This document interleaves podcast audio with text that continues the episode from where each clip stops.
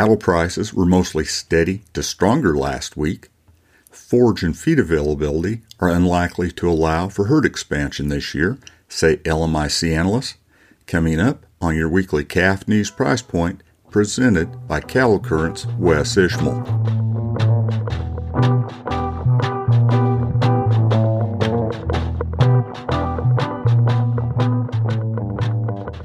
Hello, I'm Wes Ishmael. Welcome to your weekly Calf News Price Point podcast for the 31st of January, sponsored by the U.S. Roundtable for Sustainable Beef, which emphasizes a better future for beef includes you. When it comes to improving sustainability in the beef industry, we're all in it together from pasture to plate. We're connected by our supply chain, and our efforts are made stronger by common goals. The U.S. Roundtable for Sustainable Beef set goals to maintain and improve our grazing land and water resources, reduce greenhouse gas emissions, increase efficiencies, and care for our animals and our people. When we work together, the benefits come full circle. Take action to protect the resources that sustain us all at usrsbasandbeef.org forward slash goals, or more simply, usrsb.org and look for the goals tab. Now to the news. Cattle futures recovered some ground last week, supported by the friendly cattle on feed report, sloppy corn futures, and despite mixed cash fed cattle prices.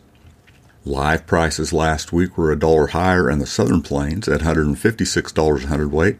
They are from $2 lower to a dollar higher in Nebraska at 153 to 156 and 1 to $4 lower in the western corn belt at 152 to 157.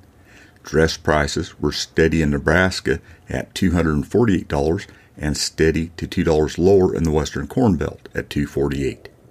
The weighted average five area direct fed steer price last week was nearly steady with the previous week on a live basis at $155.25 a hundredweight.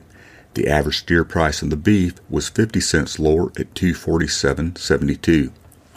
Live cattle futures closed an average of $1.27 higher week to week on Monday from 65 cents to $2.80 higher. Choice box beef cutout value was $3.34 lower week to week on Monday at $268.10 a hundredweight. Select was $2.97 lower at 251.52.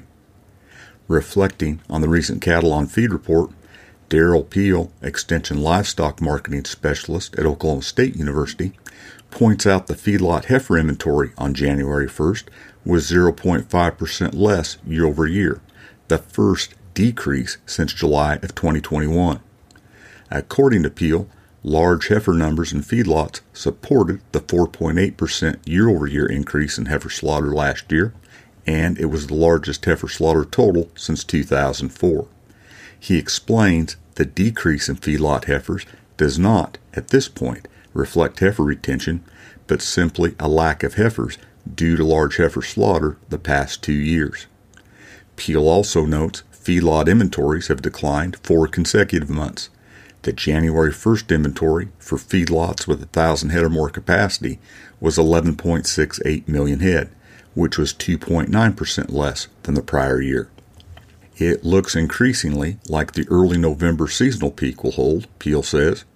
If so, he explains the November total was 4.1% below the previous seasonal peak in February of 2022 and suggests sharply tighter feedlot numbers going forward. With that in mind, Tuesday afternoon's cattle report from USDA will provide some insight to the drastic level of beef cow liquidation over the last year. Depending on the analyst you follow and how you run your own abacus, odds suggest January 1st beef cow numbers will be at least 3.5% less year over year and perhaps as high as 4% less. Conservatively, if cow numbers are 3% less, that would mean 2.5 million fewer cows since the most recent peak.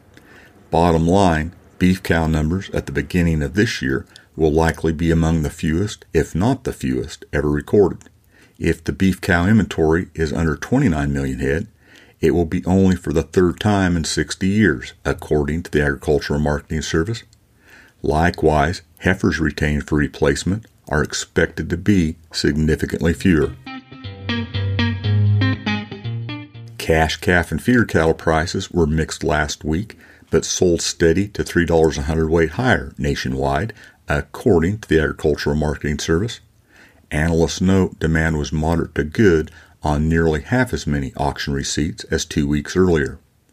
The CME Feeder Cattle Index closed $2.19 higher week to week on Friday at $179.88 hundredweight.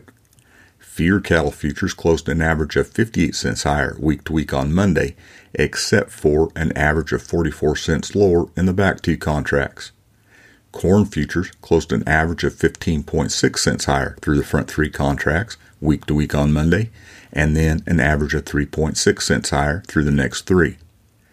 Andrew P. Griffith, agricultural economist at the University of Tennessee, says calf prices are expected to firm through February and into March.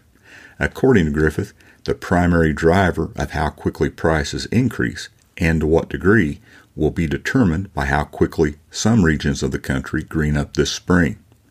In his weekly market comments, Griffith points out many cattle producers in various parts of the country are short on hay, and the inability to feed animals will keep a lid on prices. If there are signs of an early jump in forage this spring, then he says prices will escalate earlier and move higher. If the opposite is true, then calf prices will still increase, but not at the same speed or reach the same level. Remember, a better future for beef includes you. When it comes to improving sustainability in the beef industry, we're all in it together from pasture to plate. We're connected by our supply chain, and our efforts are made stronger by common goals. The U.S. Roundtable for Sustainable Beef set goals to maintain and improve our grazing land and water resources, reduce greenhouse gas emissions, increase efficiencies, and care for our animals and our people. When we work together, the benefits come full circle. Take action to protect the resources that sustain us all at usrsbasandbeef.org and look for the Goals tab. with the national hay supply 9% less year over year on December 1st and 6% less than the previous record low, analysts with the Livestock Marketing Information Center say record and near record hay prices will likely continue through most of this year. They explain hay prices reached record levels the last two years, outpacing the last drought, and recent hay stock data confirms supplies are now tighter than they were back in 2012.